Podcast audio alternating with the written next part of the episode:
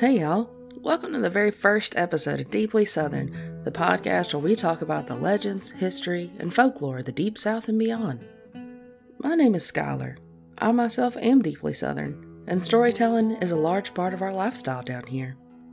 Somewhere amongst the Spanish moss that hangs from old oaks and the honeysuckle breeze that blows through them is a world with stories unknown by many and truly appreciated by less. Well, I aim to change that, and I sure am glad y'all decided to join me. There's plenty to talk about, and I'd like to start with two legends that hit a little closer to home for me. I live in southern Georgia, and around here, we love to spend a lot of our time outdoors, whether it's to make a living or just for fun. The coastal plains here lend their flatlands, marshes, and swamps to many a creature, some more mysterious than others. One of the more locally famous ones is known as the Altamaha River Monster, or Alti if you're on a more friendly basis. It was named after its home around the mouth of the Altamaha River. The Altamaha River stretches 137 miles across Georgia and twists through an estuary of salt marshes and abandoned 18th and 19th century rice fields before emptying into the Atlantic Ocean near the city of Darien. There's something coincidental about Alti inhabiting the waters around Darien. The original settlers of the area were recruited from Inverness, Scotland in 1735. For those who may not be privy to the significance here, Inverness is home to the shores of Loch Ness and the famous Nessie, whose descriptions happen to bear a striking resemblance to those of Alti.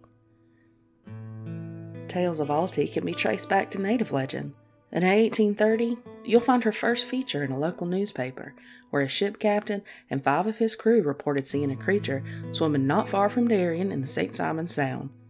They described it as being 70 foot in length, with the circumference of a barrel, front flippers like a seal, and a long neck that lifted its alligator head at least eight feet out of the water. Some people tried to explain it away as a whale of some sort, but these men had witnessed plenty of whale in their time on the water, and were certain this creature was unlike any they had ever seen. There's been numerous sightings of Alti over the years, by hunters, farmers, fishermen, and the like, and all accounts provide a similar description of her. But much like the very similar legend of Nessie, no one has concrete evidence. After all these years, Alti has never tried to attack a single soul that encounters her. Seemingly docile, she tends to shy away from humans, quickly swimming away at first sight, leaving a massive wake behind her. Skeptics say it's just an alligator gar. They're known to live in the deeper parts of the Altamaha. Others say it's just a made up story passed through generations. But stories are always rooted in the truth. And the fact of the matter is, people have been spotting Alti for nearly 200 years. So if you ever find yourself in Darien, Georgia, keep an eye on the water, and you just might see Alti too. Our next southern cryptid bears resemblance to the ever popular Bigfoot, but it's much wilder than what you've heard before. Further inland in Georgia, you'll find one of the best known wetlands of the United States, the Okefenokee Swamp.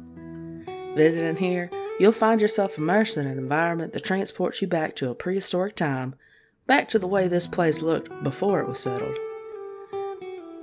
Settlers had just begun pushing into the outskirts of the Okefenokee, where they quickly picked up on Native American legends from the local tribes, one of which told of an island deep within the swamp where a race of mysterious people lived. The legend first appeared in print in 1806 in Jedediah Morris's book, Geography Made Easy. In his section on Georgia, he tells of Native American hunters that had gone into the swamp and become lost, an easy thing to do in a place so treacherous. When the hunters found themselves in peril, they claim a party of the most beautiful women they had ever seen came to their rescue.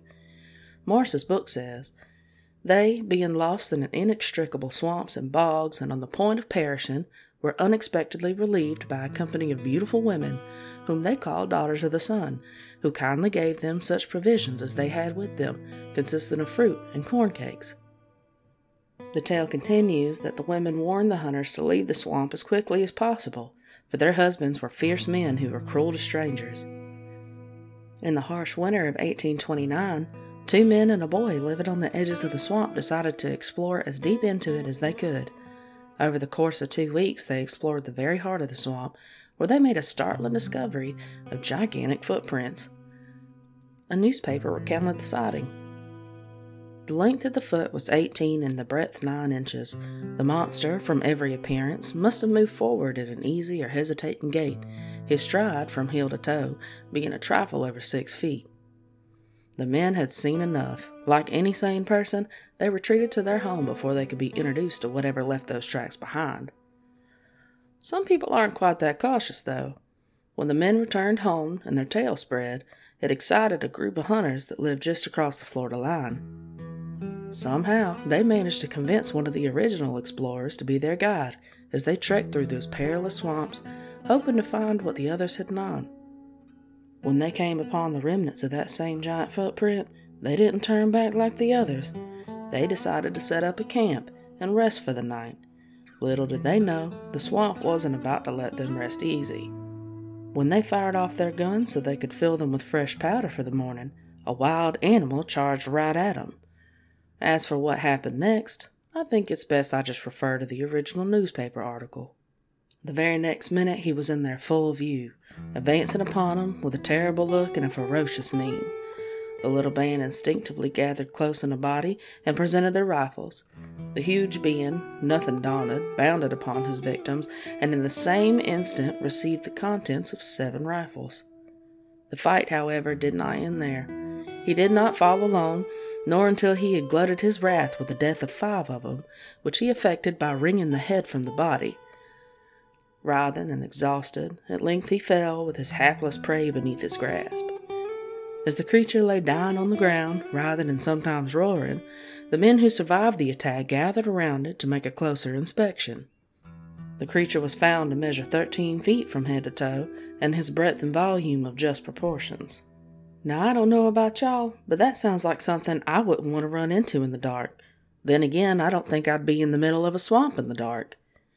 Afraid that the cries of the beast would draw more of its kind to them, the remaining men left their dead where they'd fallen and retreated home. That's quite the tale, isn't it? Surprisingly, it's one of many. That 1829 story is one of the earliest written accounts of the creature we know today as Bigfoot.